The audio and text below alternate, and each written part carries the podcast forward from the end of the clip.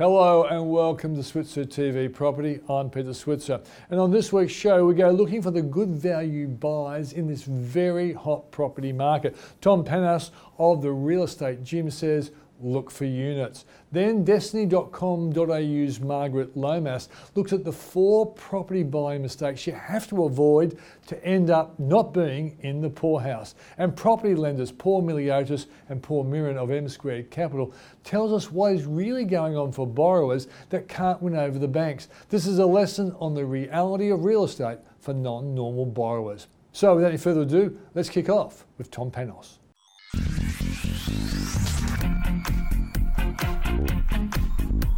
Well, the housing market is on fire, and one guy who's used to seeing plenty of fire in the housing market is Tom Panos. Now, Tom, you tell us. You know, you, from so many areas. I always knew you as an important consultant to the REA Group, but tell us, you know, what, what your your real role is nowadays. So I've been I've been working for News Corp for um, about 20 years. Most of the time uh, now it's as a consultant, and I commentate on the market for um, for them, and um, I do that via their uh, uh, media um, outlets. Um, but I also spend a lot of time in uh, educating the real estate industry with a portal, the Real Estate Gym. So I've got you know around 30,000 um, opt-ins. Um, in that uh, membership site. So I'm very, very close to the behaviors of what buyers and sellers are doing in short periods of time, Peter. So, um, yeah, real estate it is with News Corp and realestate.com. And, and, and on Saturdays, you're an auctioneer, aren't you? Correct. So I run uh, an auction business and um, I do uh, I do about ten myself. Others are outsourced to uh, other people, and um, it's it's hotting up. This is uh, last Saturday I had a, a few on. This Saturday there's uh, even more on, hmm. um, but we're moving into uh, the hot auction season as we speak across Sydney, Melbourne, and Brisbane. Okay, now I told you I, I told I introduced you, I said, this is a very hot property market. How hot is it? It's very hot, Peter, but it's not hot in everything. It's hot in houses, no question about it. It's hot, it's hot in regional Australia. It's hot in first home buyers. It's hot in prestige markets where you've got all these expats that are coming back, they're trying to get on a flight uh, with a carrier, and they're coming back with a lot of money. These expats, they were on half a million to a million bucks a year. They've got cash. So all those markets are affected. But let me tell you, unit markets are not hot. Units are not selling. In fact, they're going down, generally speaking. All right. Now, when I'm doing my stock market show, I often talk about Warren Buffett, and he says, be greedy when everyone's fearful, and be fearful when everyone's greedy. So is this a buying opportunity in the unit market for, for the long-term player?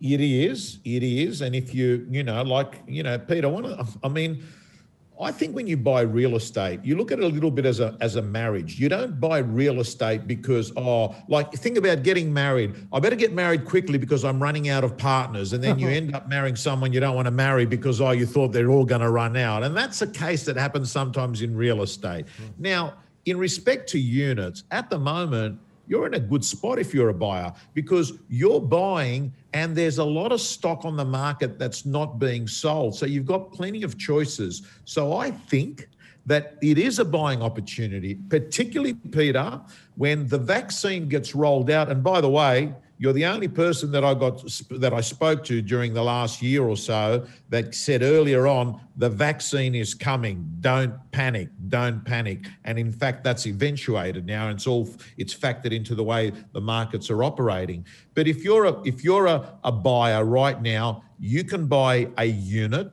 at a discounted price and say a year or two years ago and know that when the vaccine comes, you're going to get the behavior of people saying, hey, it's safe to be in an apartment building again. Because one of the causes of units losing a bit of popularity in this market is, Peter, people got concerned that they were going to have what happened in New York with high rise buildings mm. and people wanted space. That's going to change. And also, regional Australia might change, Peter. I mean, there's a big exodus of people that have gone to regional Australia, and that's booming. But if you look at what happened in the 1920s, when people with the Spanish flu, people left And then when they realized, hey, we're not going to die, we can actually get on with their lives, they came mm. back to the cities again. They, they're urban dwellers. Humans want to be with other people. Yeah. So, so in a sense, what you're saying then, uh, provided you're prepared to take a longer term view, there could be some really good buying out there. But here's my, my follow up question then. Imagine I, I say, right, look, I, am a property investor uh, and I know units are a good value at the moment. If I buy a good unit, what's the likelihood I can find a tenant to actually pay, pay me rent? You're going to find a tenant, but you're going to have to factor in a 10 to 15% discount on the rent. Yeah. Because there's no ifs or buts about it. Vacancy rates are higher mm. and rental discounts are the biggest they've been in many, many years. And the reason why that is, Peter, is first home buyers who are traditionally the person that was once a tenant yep. are now buying. It's cheaper to buy. Yep. With the rates that we have, it's cheaper to buy. So you're going to have to discount your rental. But hey, here's the deal you get 500 instead of 600, right? Mm. For a year. Yeah. Work that out. That's going to cost you five grand, yeah. right? Five grand in, you know, rental losses. Well, I've got to tell you, if you buy something at a hundred grand discounted, five grand is insignificant when you look at the fact that you're buying at a discounted purchase price. Yeah, and I guess the bottom line also is make sure you you buy a property that tenants want to live in. You know, close to either the, the transport facilities, uh, uh, you know, the beaches, all those sort of places they're the places where you're likely to find a tenant rather than probably some areas that are less attractive. The better the tenant, the better the property, the better the rental income, the better your life as a landlord. So, Peter, I think not a bad idea is to say, hey, would I put my kids in here? Mm. Would, would I put them in there? If, you, if, if it passes the family test, you're going to be inclined to appeal to the masses in the rental market. All right, now, if you're a potential buyer and you're finding you're missing out auctions all the time, and you must see a lot of disappointed faces at the moment, do you do you eventually do you say, look, eventually APRA is going to come along and, and make it harder for people to get loans, and prices will start falling again, or do you, do you bite the bullet and pay pay more? Peter, if I knew the answer to that question, I probably would be spending eight hours a day out there buying and selling real estate, knowing that I'm going to, you know, forecast on what's going to happen. So it's very difficult, you know, to turn around and be very conclusive with that. But I will say this mid February to end of March, you're going to have a small window buying opportunity. And the reason I say it is this is the time when vendors saturate the market. So you're going to have a supply of more stock than other times in the year. Peter, everyone wants to try and get their property sold during that, you know, Australia Day and Easter period. Yeah. So there is going to be stock on there. So I would suggest if you're a buyer, take advantage of more listings in the market mid Feb to sort of end of March, just before the Good Friday. Mm. Um, to your second question, you know, APRA, you know, interest rates um, having um, the market sort of change because it's too hot. I don't know about that. And the reason is that there's still a couple of factors there that who knows, Peter? If the media starts writing stories, hey, JobKeeper ends in March, hey, holidays on mortgages are over, that could potentially just sort of soften it up a little bit, yeah, you know, soften it up a little bit, mm, right? Yeah. So I would be taking advantage of, of that period there. But if you're a look, you know, if you're a buyer that's buying a home to live in, hey, don't make a decision based on the market. Make a decision based on your life. Don't go off and buy a home and say, hey, we're really happy we bought this home because it was a really, really good buy. Oh, unfortunately, we're going to have to drive the kids to school an hour each way each day, right? That's not a great decision because you end up selling it sooner than what you want because you can't cope with the new lifestyle and you're up for stamp duty and you know, um, legal fees and agents' commissions. So pick the property based on your lifestyle first before on the market. If you're an investor, it's a different kettle of fish. Last question, mate. You have seen the newspaper report saying that uh, house prices uh, are, are po- possibly going to rise 30% over the next three years. What, what was your reaction when you heard that?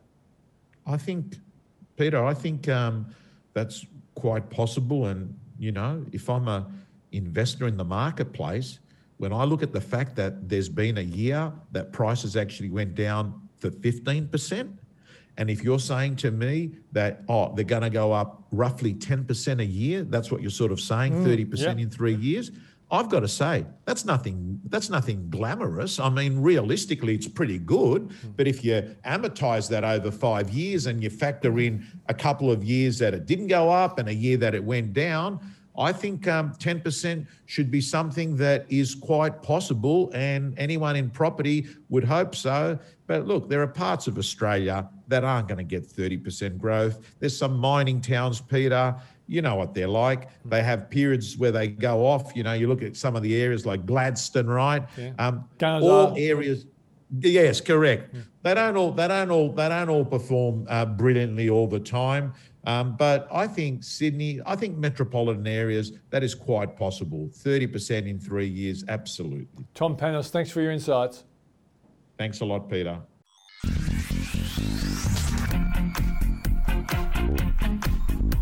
Well, at a time when we're hearing that the house prices of Australia are booming and are apparently set to boom for at least three more years, that's the, the claim from even the Reserve Bank of Australia, but it doesn't mean it's going to be right.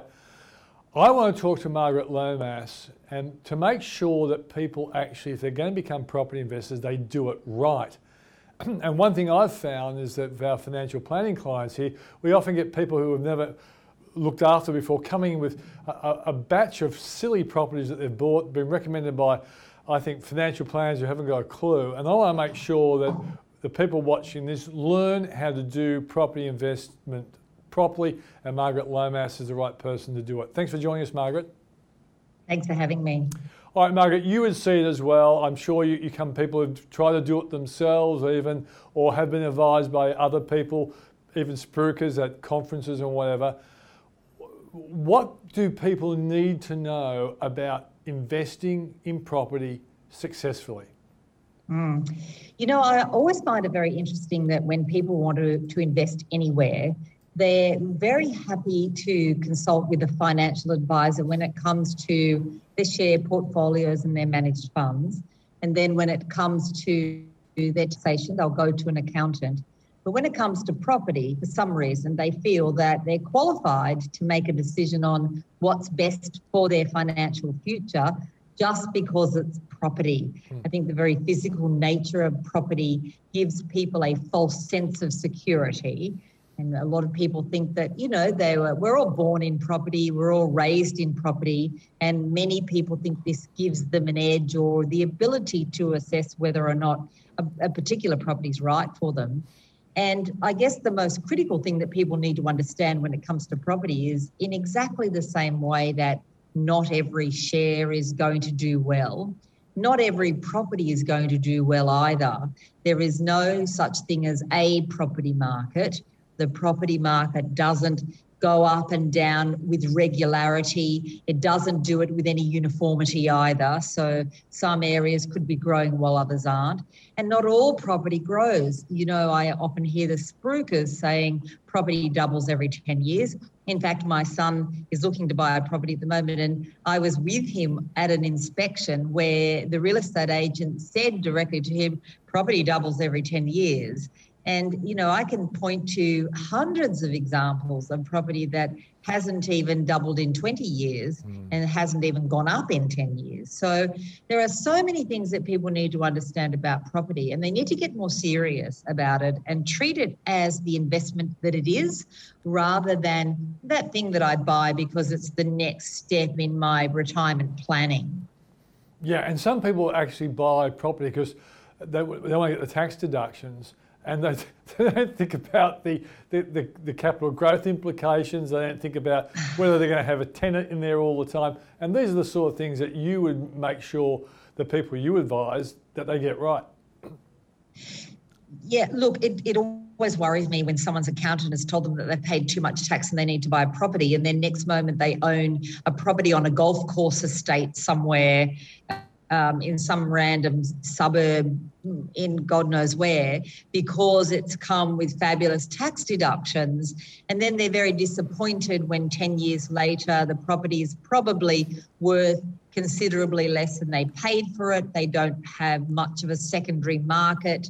Just when they need the money because they need to sell down for whatever reason, they have difficulty getting out and the property sits on the market for 527 days and then they take a low price and realise that all they got out of it along the way was a bit of a tax deduction that might have reduced their tax by a little bit but nowhere near enough to compensate them for the big loss that they have on selling that property at the end of the day. Yep. So the thing about a, a, good tax deduction is it might reduce your tax, but only insofar as it gives you back some of your tax to help you pay the expenses on that property to maybe hold it a little longer. Mm. But those tax deductions don't do anything for capital growth, and they certainly don't guarantee you'll get it. Get capital growth. And very often, the bigger the deduction, the more likely that that property is probably situated somewhere where we're not going to see big growth in the first place. Yeah, but I, I do know that over time, if if you've got a client who picks a really good property and all that sort of stuff,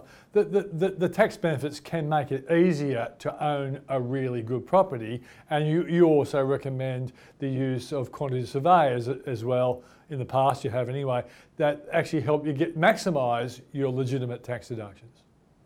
Hundred percent, and there's certainly tax deductions that are an advantage and make them often a little more advantageous in the eyes of the investor than perhaps having a share portfolio. And they're often used; those deductions are often used in the debates that property people will have against share people in what makes it a better investment. Mm.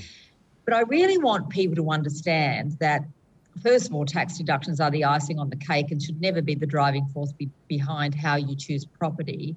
But secondly, there should never be a debate about whether shares or property are different or, or better. They're just different and, and more appropriate for where you are in life um, or different stages in your life. So there are people who might come to me and want to buy property as an investment. And for whatever reason, after examining mm. their financial circumstances, property may not be the right thing for them. They could be closer to retirement.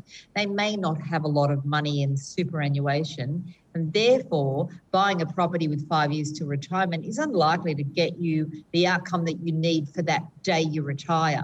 If, on the other hand, you're uh, five years from retirement and you have significant super, then it could be that by the time you retire, you can take up that super and live off that while the property sits there and has that opportunity to perform. And you might not need that property to provide benefits to you until you're maybe 10 or 15 years into retirement. So I guess what I'm getting at, Pete, is that one of the most important things about buying property as um, an investor and learning how to become a good investor. And I've got probably four good points to make. But the first one is that it has to be financially suitable for where you are on your investment time horizon. Um, you know, and that also governs what you choose as an investment. Some investments may have a very negative cash flow, but a good opportunity for short term growth. Other properties might have a very good cash flow, but a longer term opportunity for short term growth. And it doesn't take a genius to work out that each of those properties is going to suit someone at a different stage in their investing time horizon a young person just getting into property has a long time to wait for that capital growth. And in the short term, they're probably on lower wages. They might be still having a great time in life. They might not have as much personal cash flow available. And getting that cash flow to cover the costs on the property becomes critical someone who is an older person closer to retirement who probably has the kids already left home their personal cash flows may have improved and they might have more money. They might be at the top of their career and earning bigger incomes. They can afford to support those short-term negative cash flows in favor of getting that growth sooner.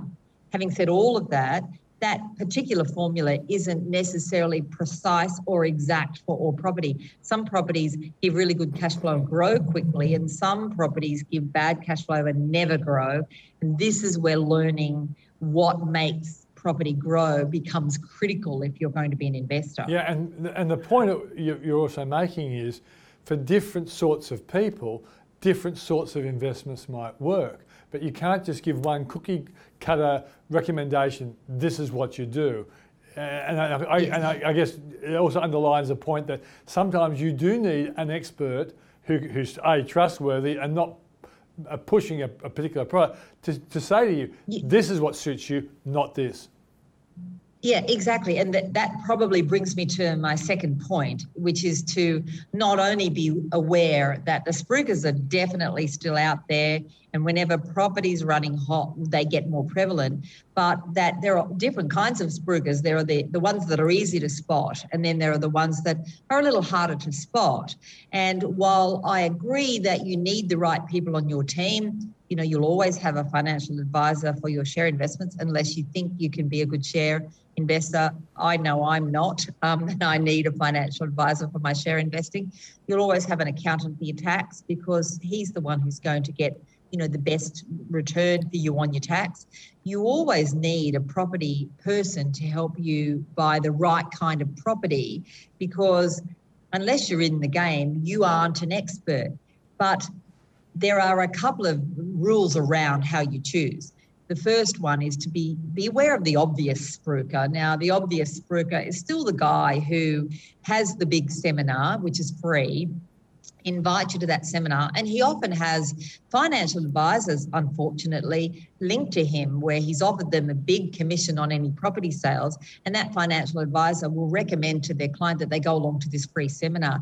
But the thing about the free seminar is it might be free, but there's always going to be a hook there. And a lot of people are a little powerless to avoid those hooks the hook could be that this fabulous investment, which they're obviously going to make look great in the seminar, only has 10 spots available, or this big uh, workshop where you learn how to become a better investor and learn those secret things that only these spruikers appear to know, which cost you 15 or 20,000 to attend, only has five spots available. Or if you sign up on the night, you get it for half price. Um, and those seminars will always have a, a 24 hour money back guarantee. 24 hours after you get into that seminar, you're not happy, you get your money back. But often, if you come to the end of it, you're still not happy, then it's too late for that. So they've got some real strategies. And unfortunately, you might think you can go along to these and you be really, you know, you'll be the stone statue and you won't fall prey to them. But you just do when you get there because the offers often sound too good to be true. And I've seen some really horrendous strategies offered at those particular seminars, ones that often take advantage of um, hapless homeowners who have fallen into financial straight, dire financial straits. And the, the, attendees at these seminars are taught how to take advantage of them. Mm. So that's the obvious spruiker. But, you know, there are also property advisors who might seem legitimate to you who really aren't doing the best thing for the client and taking up from your point about you know all property's not right for all people there are very many people who call themselves property investment advisors or buyers agents, but in reality, their stock is limited to whatever they're sourcing from a particular developer or two. That developer is giving them kickbacks that you'll never know about because they don't have to be disclosed to you by law. Um, you may or may not pay the, the buyer's agent or advisor money on top of that. And what you're doing is you're being sold into an investment that nobody's assessed whether or not it suits your financial circumstances, risk profile, and time horizon. So you need to be very aware that those people exist and there are a considerable amount of them in the industry. Yeah, uh, that's two. What's your third point then? So, my next point is that if you're going to buy property as an investment and you know, that I think it's a great idea. I've obviously put together a big property portfolio of my own. I'm much better at that than I am at anything else. So my property portfolio has done better for me than anything else. Although, you know, I'm a big, um, I'm a big proponent of super as well. I do believe that people underestimate uh, the the benefits of super and the value of super to them in their later years. I think that's unfortunate, and I think I wish we had more people out there really, really pushing how important super is rather than talking about how you can get 10,000 out when you need it because of COVID or you can, you know, take money out. I, I knew someone who took money out of their super to have cosmetic surgery done mm. uh, because she was able to say that it, she had a, a psychological disorder that co- only cosmetic surgery could fix. Um, I just wish there were more people explaining explaining how valuable super can be when you finally get to it and how important it is. But you know that's another show. Yeah. So it, you need to become literate about property, and to be literate, that means it's not whether or not it should have a tin roof or a tile roof or be brick veneer or any of those things, but where you're buying it in the first place. You shouldn't even be thinking about what you're buying until you've established where you're buying. And you can only know where you're buying when you know what drives growth because cash flow is important. I've always said that.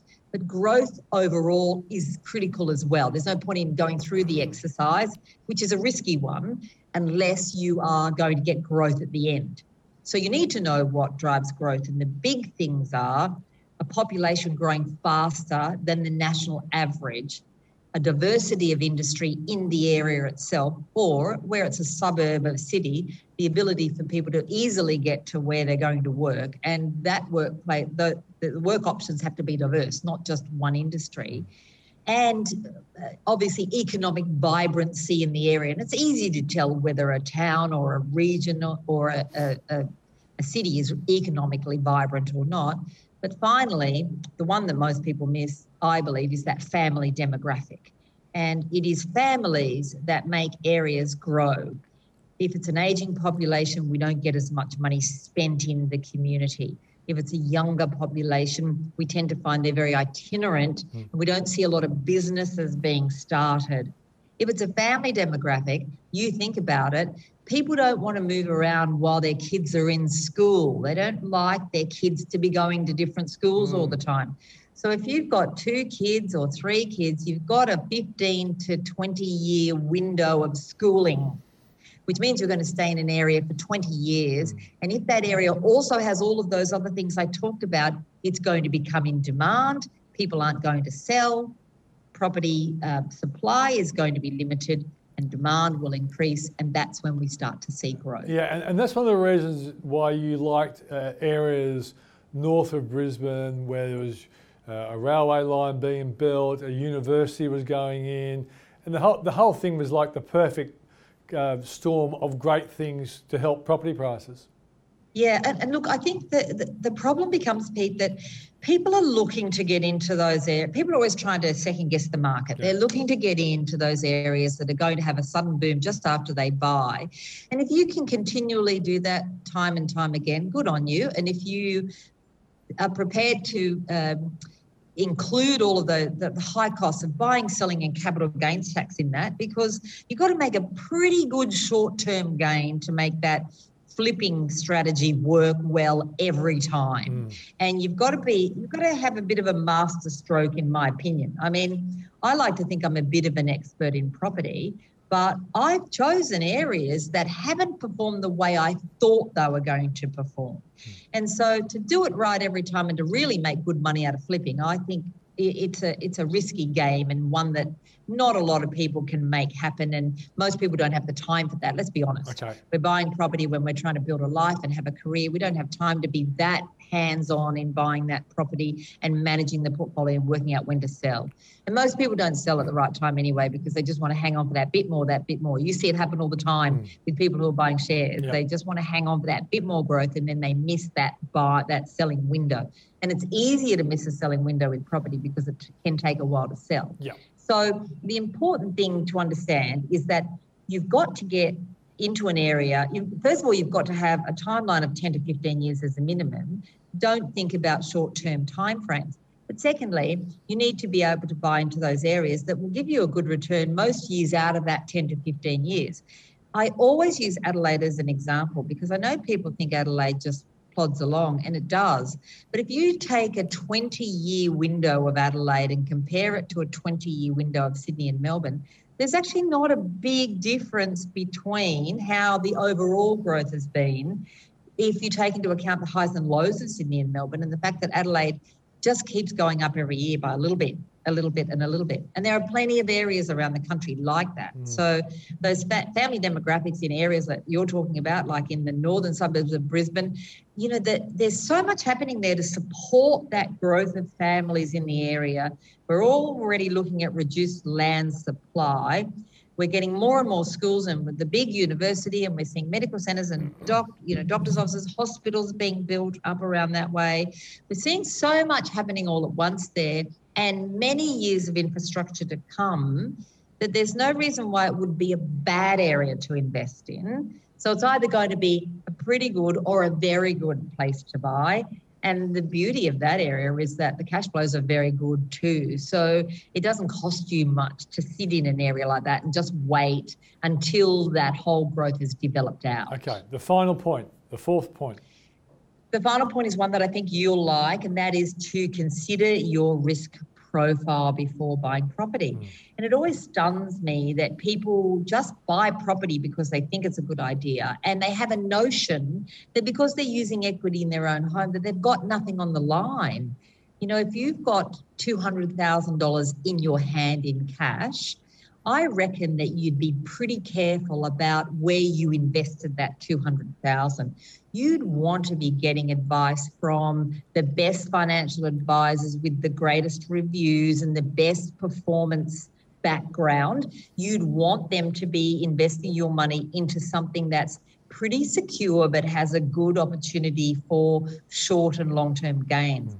And yet, when it comes to property, because many people are using that equity in their own home, they're not thinking about the fact that they borrowed $500,000. They have $500,000 on the line here. And although they got it from the bank, it's still their responsibility.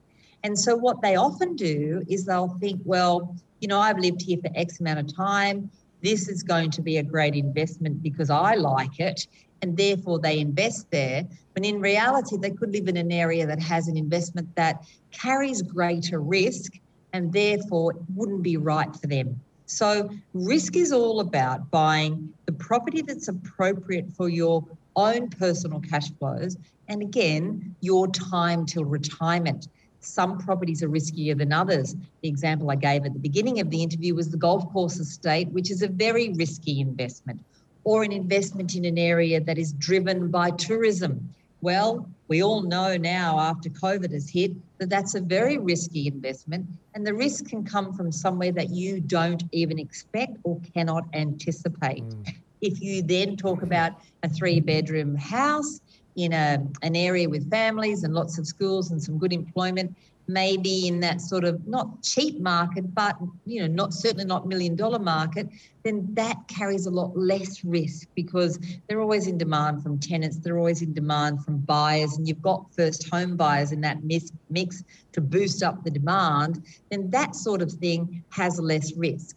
So understand your risk, and risk relates to how much money you're prepared to lose and that is the kind of property that you should be buying. You have to understand every property has a different risk rating. Mm. And my books actually show show those risk ratings of the different property types as well. Okay, great summary, Margaret. And I, I never ever let you go without asking you a question like this. What's your favourite suburb now or area for property investing?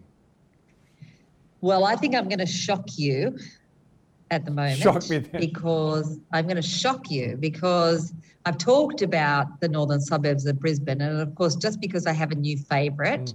doesn't mean that they're knocked off the perch mm. by any means. Yeah. But I'm liking Ellenbrook in Perth at the moment.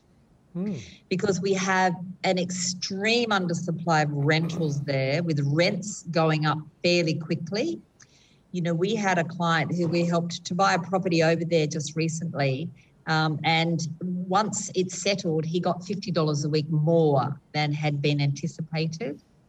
It's a closing window, but certainly as the heat returns to the Perth market, it's areas like Ellenbrook, which is a real family area that is going to be getting most of the interest. Um, and while I'm on that subject, there's an old fave of mine up there by the name of Balga.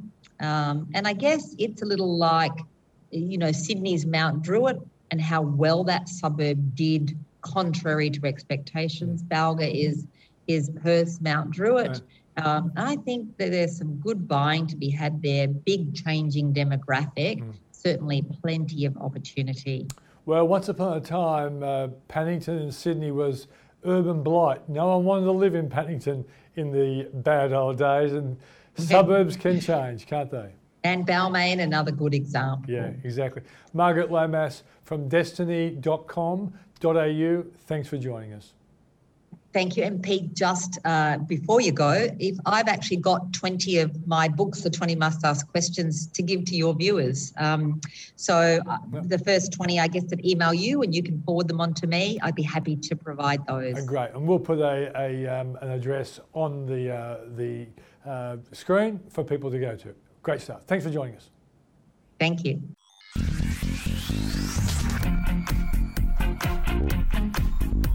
From time to time, I like to talk to Paul Miliotis and Paul Miron from M Squared Capital because these guys are actually operating at the coalface of the property market. And so I want to go and see what they're seeing, uh, and uh, and that will probably give us some real insights to what's going on in what is described as being a very hot market. Great to see you guys. Thank you, Peter. Thank you. All right, so um, before we start talking about that, we probably should just, in a nutshell, explain what you guys do. So, uh, Paul, Yeah. what, what is M Square Capital?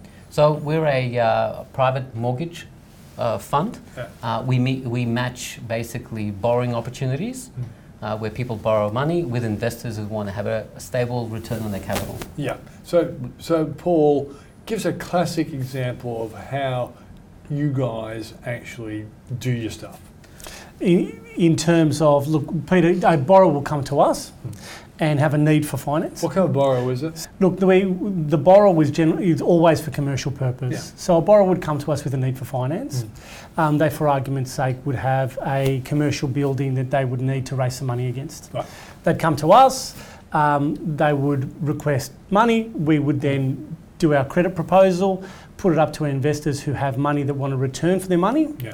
Um, and effectively, our investors share in the interest that's received for that borrower, Yeah. and that's how they get their return. Yeah. And, and, and what kind of capital do they have to put up? What kind of um, collateral do they have to put up to, to Yeah. make, make sure you can get your money back? Look, we, we take residential security, commercial and industrial property. Um, we are predominantly Sydney-based lenders. Um, so, look, we, we've found it great in this market because Sydney's been so resilient. Um, and we tend to skew to the residential side because we've seen there's a bit of risk when you're lending against commercial assets, um, particularly because of COVID. So if someone had maybe like a, a, fi- a $10 million house for simple numbers, what would the most they could borrow? Oh, look, depending on the house, but look, we would shy away from going anything over 65%. Um, So they might, they might get 6.5 mil if the, Yep. if the, the project's good and the house is an easy sell. that's right. Okay, right, we get the, we get the idea now. Yep. All right, so this, one thing we're hearing about is that the regions are doing really well. That's so, right. so what are you guys seeing in the regions? Well, look, uh, I think you've um, the, the data, recent data in relation to how quickly um, prices are going up in regional areas are quite s- a- astounding. I think last month CoreLogic said it's 1.6 percent. So you, we are seeing the largest exodus of internal migration from Sydney and Melbourne going to regional areas Yeah. because of COVID-19, because they can buy a house for much cheaper, lifestyle purposes. They don't have to go into the offices regularly. Um, so from our perspective, um, you know, if you are looking to buy a house, and, and, and you know, there was a, a old saying, um, whether you're buying a house, your own house shouldn't be considered as an investment property. If you're buying your own house, it's your own house. But for investors should be a little bit careful from our perspective, and uh, us as fund managers, we're very careful or cautious of lending money against regional areas. Okay, so therefore, you guys have been here in the past. East Coast was particularly important. Yep. Sydney and Melbourne over Brisbane, but you, you will go to Brisbane if it's a very good deal, I guess. Yeah. Look, but, but regions, you, you, And is it is it because in regions it's sometimes hard to actually do a sale and get rid of a property if there's any problem? I'll go through the logic why regional areas has a lot of volatility in it. See, where you have Sydney and Melbourne and Brisbane, your people are centricated to certain areas, Mm. uh, to convenience schools, things such as that. If you're going into a regional area and there's a boom in that area, you can there's unlimited land that you could unlock overnight. Yeah, Developers start building, yeah. and you go from high demand, low supply to high supply. And then if that trend that we saw, this, this short-term trend that people want to go into regional areas Yeah. right now, Yeah. turns around because uh, people are needed to go back into the city and back into the office, Yeah. that could overturn very quickly. That's a very important point. If Yeah. people are buying in the regions hoping for capital gain That's based right. on what they've seen recently, Yeah. but that's based on a constant supply. As that supply changes, that potential capital gain could go off the board. That's right. Yeah. Okay, great point. Let's go to the next area. You guys are, uh, you know, big in the commercial and industrial space. Uh, Mm. People come to you because they might have difficulty getting money from banks because they're doing a, a business t- type borrowing. Um, so what are you seeing there? Look, we're seeing a lot of, look, in the recent past, we've seen a lot of inquiry on all three aspects of, of, of that asset class. From our perspective, we think, look, residential is where we would skew a lot of our investments. We see the residential market, um, whether it's houses or units, you can argue which one's a better class. Um, we are very um, happy to take those securities. We think the risk of properties going significantly down in value, particularly in where we're looking in the eastern seaboard, um, is unlikely.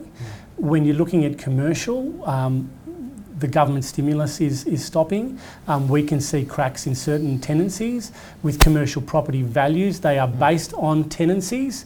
So when we're lending and we see a commercial tenant, we have to look really strongly at the tenancy. So we, we are very, very cautious. Not saying we wouldn't um, lend against a commercial or an industrial property, but I think you should be a lot more cautious when you're doing so. Have you lent to somebody who's bought a commercial property and because of coronavirus, they're not quite as a strong um, um, Yeah, borrower because of that? yeah, absolutely, it Yeah. happens. Mm. But it's very interesting to note, um, and we're watching this very, very carefully. So, for example, the inner city apartments, I think the stats came in today, the vacancy rate has actually doubled. Mm.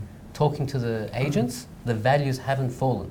So, is, Yeah. is that, i- is that um, a sign what's going to happen in the future Mm. uh, or not? Um, same thing with re- residential property, and I'll go through it a little bit more detail later, but with residential property as well, a lot of investment properties are vacant at the moment Mm. uh, in certain pockets of Sydney as well, Mm. but the prices haven't fallen as yet. So Is that because a lot of the investors are, are- waiting this out, thinking that, okay, um, it's not great, I'm Yeah. not getting Airbnb overseas people, I'm not getting foreign students, but in a year's time I will. yeah, So I, rather than maybe taking a 10 or 15% loss on the purchase price, I'll wait a year. well, they're not taking a hit on the price. Mm. They, one of two things are happening. They uh, interest rates are very low, Yeah. so that's cushioning Correct. that shock. Yeah.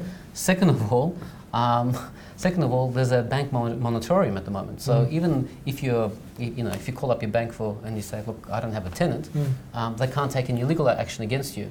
So um, I think all those elements together has actually provided a very low supply of that, low supply onto the market. So therefore there isn't a uh, downward Mm. pressure on it. But not to say, f- as a, mo- a fund manager, and uh, for us to take security over these assets, Mm. I'm going to be a bit more cautious. Yeah. Because even though if I read the headlines of the newspaper and you know RBA saying that the house prices could go up by 30% over the next three years, Mm. I need to look at worst case scenario Yeah. because I the whole system in relation to lending money is to make sure that I preserve your capital. Yeah. Industrial's doing well, I presume. Industrial doing exceptionally well. Yeah. Um, and, and the reason why industrial uh, land is doing so well is because obviously there's a demand for that sector, people buying online, but there's not enough land Mm. uh, as well. So, you know, if you look at it from a planning perspective, there's only X amount of industrial land across Sydney and Melbourne and Brisbane Mm. in certain areas. Mm. Uh, there's lack of it. Well, a lot, a lot of people watching this uh, program would be interested in your, your take about houses versus units. You have touched on it already. Uh, and I think what the question that they're, they're thinking is, Mm. is there really good value out there for, for people to start looking at home units because of, um, well, two things. People moving out of the city, Yep. office blocks are relatively empty compared to where they were. Yeah. What's the take? Look, um, um, CoreLogic, once again, I follow them because they have really good data as well. The difference between the, uh, the, the gap between houses and units have never been wider at the moment. Um, In price growth we're talking about? Not price, but it's the difference in value. So the Okay. median, the, the, the value has Yeah. not been So wider. the, the, the median uh, price of a home in Sydney compared to a median price of an apartment Biggest gap ever. It, it's going, and that trend will probably continue. But has the well. gap been created because Houses gone up. gone up and, and, and units have stayed And about units same? have gone down marginally. Yeah. I think 0.2%. So on a so- relative basis then, Paul, Hmm. units are attractive. They will be. We think that units will catch up to houses, but it might take a bit of time. We Yeah. believe that when the Mm. borders open, um, people will come into Sydney or they'll Yeah. come into the centres and they're going to re- they're going to rise. So to your point, um, is it a good time to buy? You'd be arguing there will be buys out there. Mm. Um, rates are low, and it will, we do believe it will Will follow. catch up and it will follow, but it might take some time. Well, as Warren Buffett said, and you guys know it, when everyone's Which one? greedy, be, um, be um, uh, fearful. When Yeah. everyone's fearful, be greedy. Yeah. That's right. But uh, it's but it's remarkable to see how prices of units hasn't fallen. Mm. Same way of the other analogy I gave with commercial. Mm. In the midst of there's less than uh, overnight we lost 550,000 people in Sydney Mm. who needed those dwellings. Yeah. So you know you had the students, the tourists, Mm. uh, all those people have left overnight, Mm. and we haven't had net migration as well. So okay. units do really well when net migration will come back. Correct, correct me if I'm wrong, and I know you will because you always love to try and find fault with me. to date, you never have. Never, never, Never, never, never never, never. But um, when you guys started this in this business, Mm. Were you worried about the caliber of the apartment buildings, the blocks that were being built then compared to now? The quality, absolutely. Yeah. Like we've, unfortunately, we've inherited a um, probably a negative philosophy in relation to building as many dog boxes as quickly as possible, Mm. and the consequence of it now is that without the students, th- th- they're predominantly empty. Yeah. Um, And a lot of buyers, I guess, are a bit suspicious of new builds. And I, I know Yeah. I've had people on my program saying, well, they're better off even looking at 30 year old buildings. Yeah. They've stood the test of Yeah. time. Mm. the red And- bricks. Yeah, that's right. And you can actually see if there's any potential uh, dan- danger or problem there. But Yeah.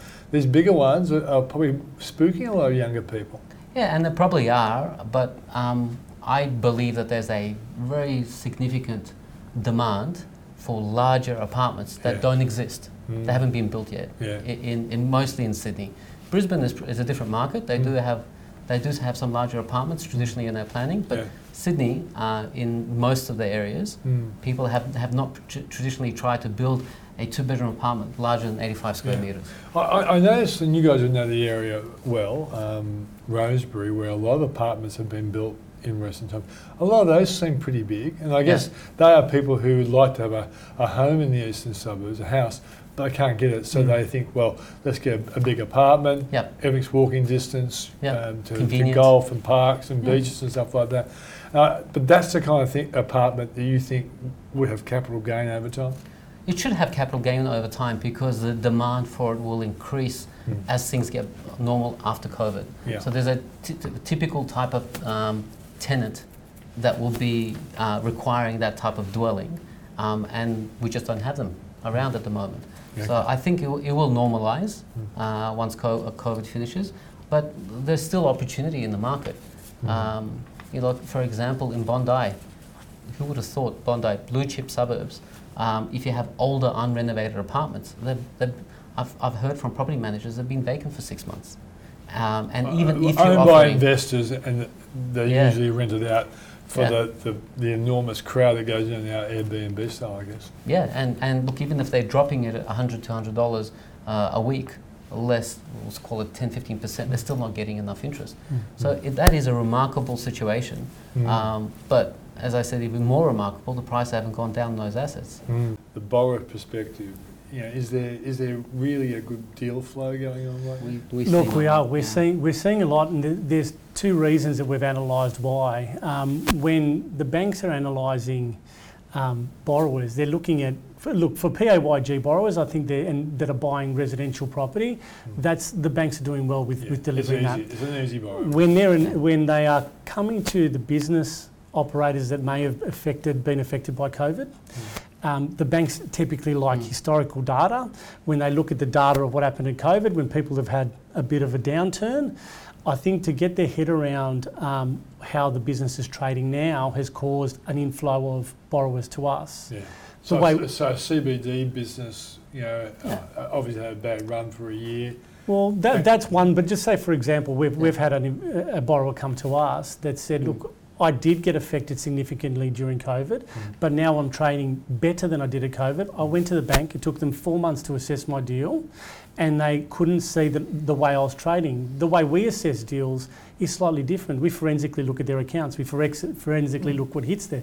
So we can verify what they're making now, mm. historically what they're made, and we're talking um, clients with properties in Manly, in, in blue chip. So they're chip, very good collateral. very good collateral. And usually their business would have been made it easy to borrow, but because of coronavirus, Yeah. they There's had, been a they had a bit of a dip, and now they're going going. So And they can't see they can't prove to the bank that it's gone up because the banks are quite conservative. They want 12 months worth of trading. yeah, Now we've only come out of lockdown four or five months, Yeah. so you know, so we take we took a different opinion. We said, okay, well, give me your uh, current bank statements, and we do an assessment basic, basically on what's going in the last two or three months.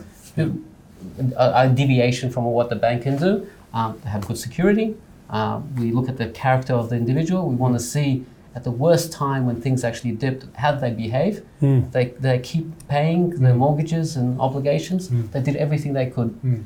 So they sold assets. They did everything they could. So you know, we look at the character of the individual. We look at the assets. We look at the situation, and so we can be a bit more flexible, and we and we can be a lot quicker as well. Mm. They, we finance it for a 12-month term.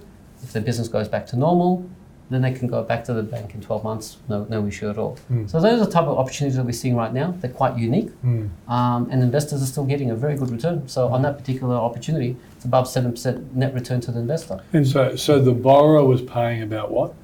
Uh, the borrower was paying about nine Yeah. on that particular And what, situation. what, what if they could have got through to the bank and the bank Mm. said yes? What would the bank charge them? Uh, Jan- uh, bank would Threes. charge them threes. Yeah. So it's a it's a significant premium Yeah. for them not to sell all their assets, not to pay stamp duty, Mm. not to, you know. I think one important point there, Peter, as well. It, it, historically, the one I know the, the deal that Paul's got in his mind. Yeah. Historically, this is a bank bankable client. Mm. It's it's not like sometimes there's a misconception that you, you go into a mortgage fund and, and some of them might be doing risk. it are in high risk. This is a bankable client. You're looking at a security that's based in the middle of, you know, within 20k radius of the city. Yeah. That's trading business is turning over, let's use high level, five million bucks. Mm.